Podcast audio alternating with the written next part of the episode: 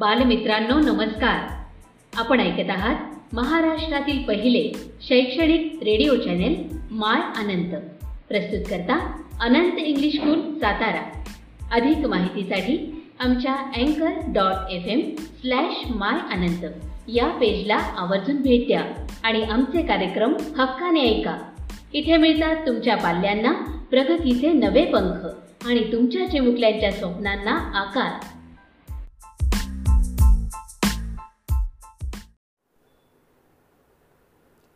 नमस्ते बच्चों। आठवीं कक्षा में आपका स्वागत। मैं हूँ आपकी हिंदी विषय की अध्यापिका काले आपको याद होगा, पिछली तासिका में हमने उपयोजित लेखन अर्थात रचना विभाग देखा था। इस रचना विभाग में हमने, वैसे तो पत्र लेखन गद्याकलन वृत्तांत लेखन कहानी लेखन, विज्ञापन लेखन और निबंध लेखन। ये कुछ प्रकार देखे थे। पिछली तासिका में हमने विज्ञापन लेखन इस प्रकार को देखा था। आज हम देखने वाले हैं कहानी लेखन, जो कि आप पांचवी कक्षा से लिखते आए हो। तो कहानी लेखन शुरू करने से पहले हम एक कहानी सुनेंगे, ताकि आपको पता चलेगा कि कहानी लेखन किस तरह किया जाता है। तो सुनिए यहाँ पर एक कहानी। विजय नाम का एक लड़का था। वह कक्षा आठवीं में पढ़ता था। आपकी उम्र का था। उसका विद्यालय उसके घर से दो किलोमीटर की दूरी पर था।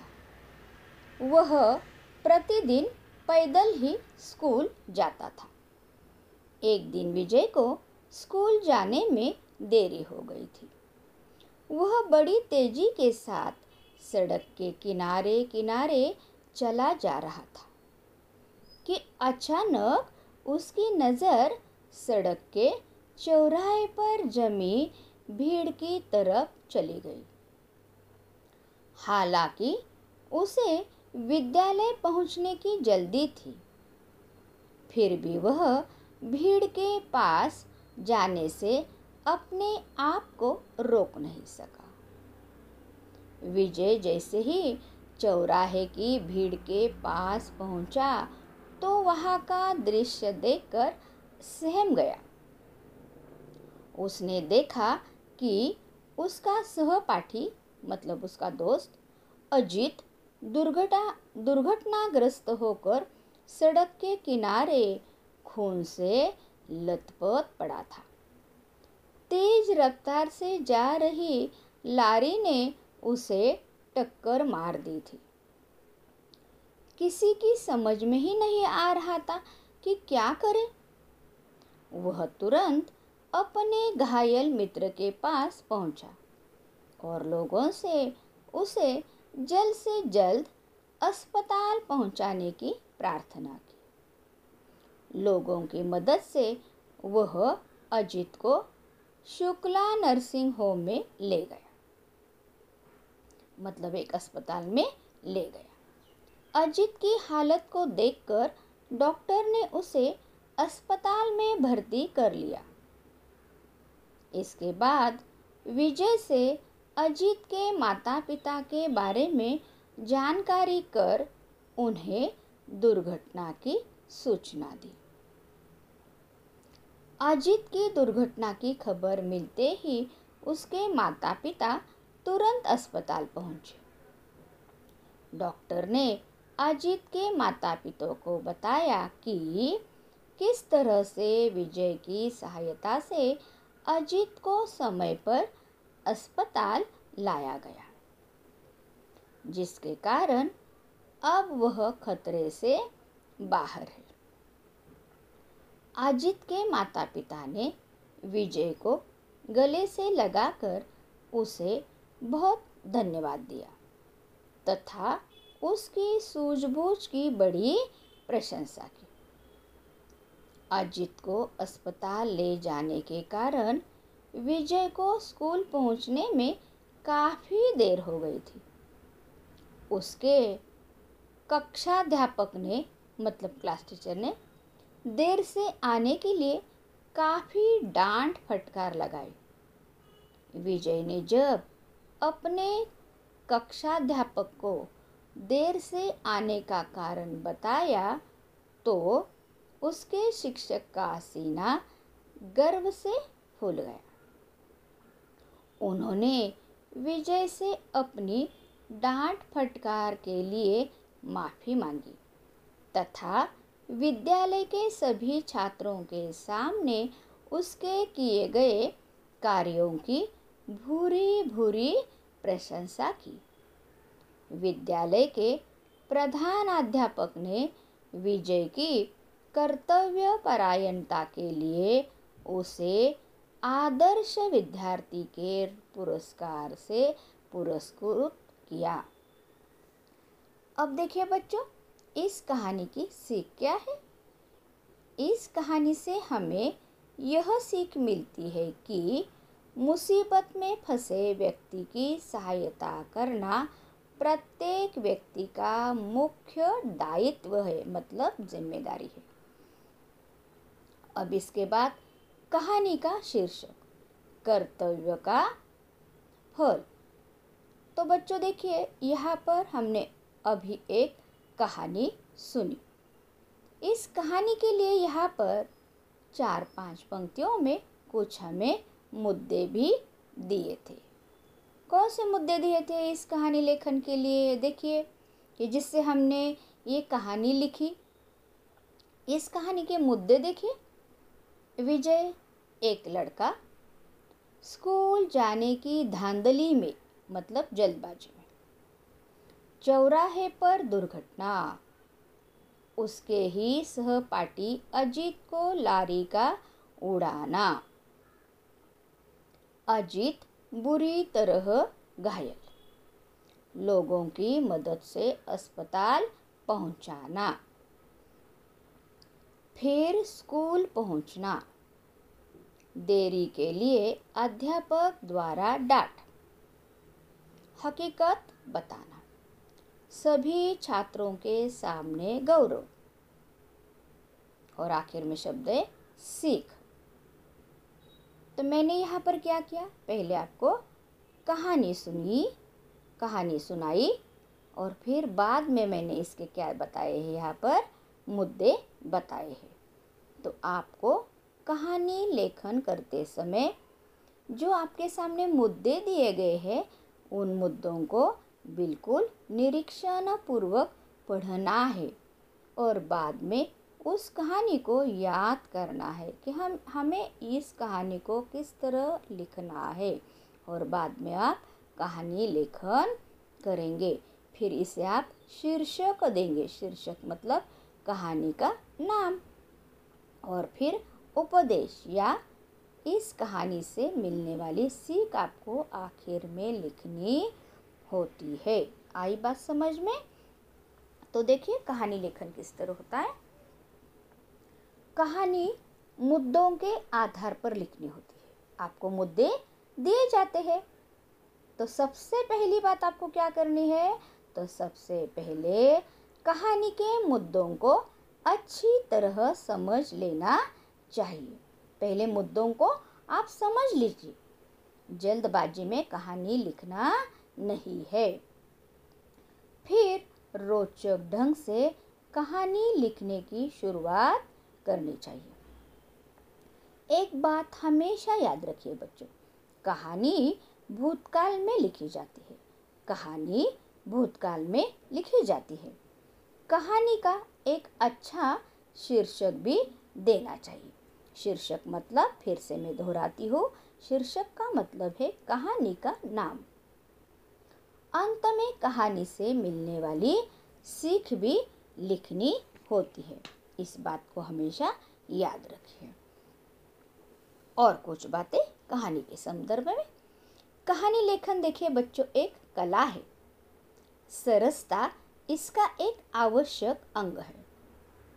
आरंभ आकर्षक एवं अंत प्रभावशाली हो तो कहानी लेखन सफल माना जाता है।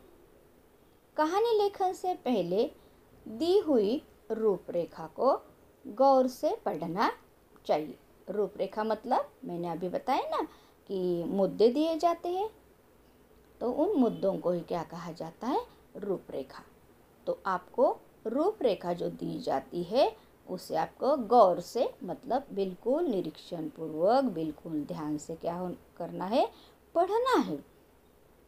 इसके बाद उस पर चिंतन करना चाहिए। चिंतन मतलब विचार करना चाहिए कि ये मुद्दे कौन से हैं, ये रूपरेखा कौन सी है, इसे हम आरंभ कैसे करेंगे?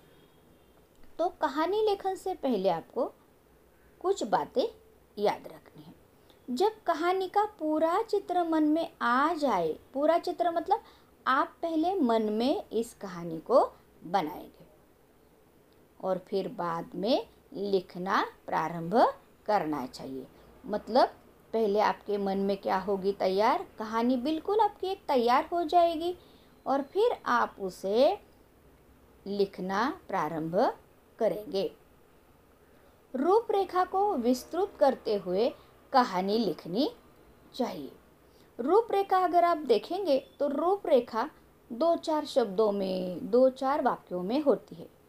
तो कुछ बच्चे क्या करते हैं, जैसे कि अगर वहाँ पर रूपरेखा में कुछ ऐसे लिखा है, एक लड़का, एक गाँव, एक किसान तो बीच में जो खाली जगह दी जाती है उससे सिर्फ़ वो भरते जाते हैं बच्चे। मतलब एक लड़का था एक राजा था, एक किसान था। मतलब जैसे कि रिक्त स्थानों की पूर्ति कीजिए। इस तरह का सवाल होता है ना, उसी तरह वो खाली जगह भरते जाते हैं। तो चार चार पंक्तियों में उनकी कहानी पूरी होती है। तो ऐसा करना नहीं है। तो रूपरेखा को विस्तृत करते हुए कहानी लिखनी चाहिए। प्रत्येक संकेत का यथोचित विस्तार भी करना चाहिए। क्यों? तो जो संकेत न दिए गए हैं, उन्हें भी पूरे करना चाहिए। मतलब मुद्दे या रूपरेखा बहुत कम दिए जाते हैं। जैसे कि सामान्यतः ऐसा कहा जाता है कि पंद्रह या बीस पंक्तियों में कहानी लिखनी चाहिए। और एक बात याद रखिए, कहानी में क्रमबद्धता आवश्यक है। मतलब पहले घटना कौन सी हुई, उसके बाद कौन सी घटना घटी है, घटनाक्रम आना चाहिए वहाँ पर। तो उसमें आदि से अंत तक, आदि से अंत तक मतलब आरंभ से अंत तक प्रवाह का निर्वाह होना चाहिए मतलब। आरंभ से अंत तक ये कहानी लगातार आगे बढ़ती रहनी चाहिए। फिर कहानी में आपको स्थान मतलब गाँव का नाम हो, राज्य का नाम हो, प्रदेश का नाम है, ये आपको लिखना चाहिए। फिर पात्र पात्र मतलब उस कहानी में आए लोग या व्यक्ति, उनके नाम भी आपको कल्पित नाम देकर, कल्पित मतलब काल्पनिक आप नाम उसे दे सकते हैं और फिर इस कहानी को आप सजीव बनाने का प्रयत्न करना चाहिए। सजीव मतलब कहानी आपको पढ़ने में बहुत आकर्षक लगनी चाहिए। क्योंकि उसमें पात्रों के नाम भी आने चाहिए, गाँव के, राज्य के नाम भी आने चाहिए। इन बातों का ख्याल आपको रखना चाहिए। कहानी को देखिए बच्चों, तीन भागों में बांटा जा सकता है। कौन से तीन भाग? प्रथम है शीर्षक। शीर्षक मतलब कहानी को जो हम नाम देंगे ना, वो है शीर्षक। इसके बाद मुख्य कहानी आरंभ होती है। मुख्य कहानी लिखने के बाद अंत में महत्वपूर्ण बात कहानी से मिलने वाली सीख आपको वहाँ पर लिखनी चाहिए। कई बार शीर्षक लिखते समय कुछ समझ जाती है। तो शीर्षक किस तरह देना चाहिए? तो आप सुनेंगे, कहानी को उसके कथानक, प्रमुख पात्र, घटना विचार, प्रदेश आदि के आधार पर एक योग्य शीर्षक देना चाहिए। मतलब आप देखेंगे, कथा कौन सी है? उसके प्रमुख व्यक्ति कौन सी है? वहाँ पर कौन सी घटना घटी है? इस कहानी से हमें कौन सा विचार मिला है? कौन सा प्रदेश वहाँ पर दिया गया है? इन चार पाँच मुद्दों को देखकर फिर आपको तय करना है कि इस कहानी को शीर्षक क्या देना चाहिए। जैसे कि देखिए बहुत बहुत सारी कहानियों में हमने देखा है कि वहाँ पर बुद्धिमानी दिखाई जाती है, होशियारी दिखाई जाती है, चतुरता दिखाई देती है तो वहाँ पर आप उसी तरह का शीर्षक भी दे सकते हैं। और एक संक्षिप्त और आकर्षक और रोचक शीर्षक यहाँ पर देना क्या है? आवश्यक होता है। कई बार बच्चे क्या करते हैं, पूरा एक उनका एक वाक्य बन जाता है शीर्षक के रूप में। तो एक वाक्य में शीर्षक नहीं होता। एक, दो या तीन शब्दों का सिर्फ़ हमें इस्तेमाल यहाँ करना है। तब हम क्या बना सकते हैं? शीर्षक बना सकते हैं। अब हम आगे चलते हैं कहानी में ही और कुछ बातें। अब आते हैं हम मुख्य कहानी की ओर। बच्चों, ध्यान में रखिए, याद रखिए, कहानी का आरंभ हमेशा आकर्षक होना चाहिए। मतलब हमें कहानी पढ़ने के लिए हम आगे बढ़ सकते हैं। आकर्षक होनी चाहिए कहानी। घटना संकेत के क्रम और महत्व के अनुसार कहानी को दो या तीन परिच्छेदों में आप विभाजित कर सकते हैं। मतलब कहानी में आपके कम से कम दो या तीन तो परिच्छेद होने चाहिए। अब और एक बात, भाषा सौंदर्य। भाषा का बहुत महत्वपूर्ण स्थान है बच्चों कहानी में, इसलिए कि कहानी लिखते समय हमें उचित जगहों पर। मुहावरों का भी इस्तेमाल करना चाहिए, कहावतों का भी उचित उपयोग करना चाहिए। मतलब जब हम कहानी लेखन करेंगे, तब उसमें मुहावरों और कहावतों का उचित उपयोग करना चाहिए। इन बातों को आप हमेशा याद रखेंगे। और एक बात, कहानी भूतकाल में लिखी जानी चाहिए। कहानी भूतकाल में लिखी जानी चाहिए। पात्रों के प्रत्यक्ष कथन वर्तमान या भविष्य में लिखे जा सकते हैं। अब देखिए, इस वाक्य का अर्थ मैं आपको बता दूँ। पात्रों के कथन, पात्रों के कथन मतलब अगर कहानी में जितने पात्र है मतलब कहानी में जितनी व्यक्ति है व्यक्ति है, वो व्यक्ति अगर किसी से कुछ कह रहा है तो वो अवतरण चिन्ह में आप वर्तमान काल में भी आप वहाँ पर लिख सकते हैं या भविष्य काल में भी आप लिख सकते हैं। जैसे कि राजा ने प्रधान जी से कहा किसान ने अपने बेटे से कहा आ, किसान ने बेटे से पूछा क्या पूछा? तो ये अगर वाक्य आपके सामने है तो ये सारे वाक्य आप वर्तमान काल में या भविष्य काल में भी लिख सकते हैं। आगे, कहानी के आरंभ के समान उसका अंत भी रोचक तथा स्वाभाविक होना चाहिए। मतलब कहानी का आरंभ जितना आकर्षक होता है, उतनी ही कहानी के, कहानी का अंत भी क्या होना चाहिए? रोचक होना चाहिए। मतलब बहुत अच्छा होना चाहिए, ताकि हमें कहानी से कुछ सीखने को मिले। इसलिए तो हम कहानी सुनते हैं ना। अब आखिर में महत्वपूर्ण बात आती है, जब हम शीर्षक देते हैं, कहानी लेखन करते हैं, उसके आखिर में बात आती है, इस कहानी से मिलने वाली सीख। तो सीख कैसे लिखनी है हमें?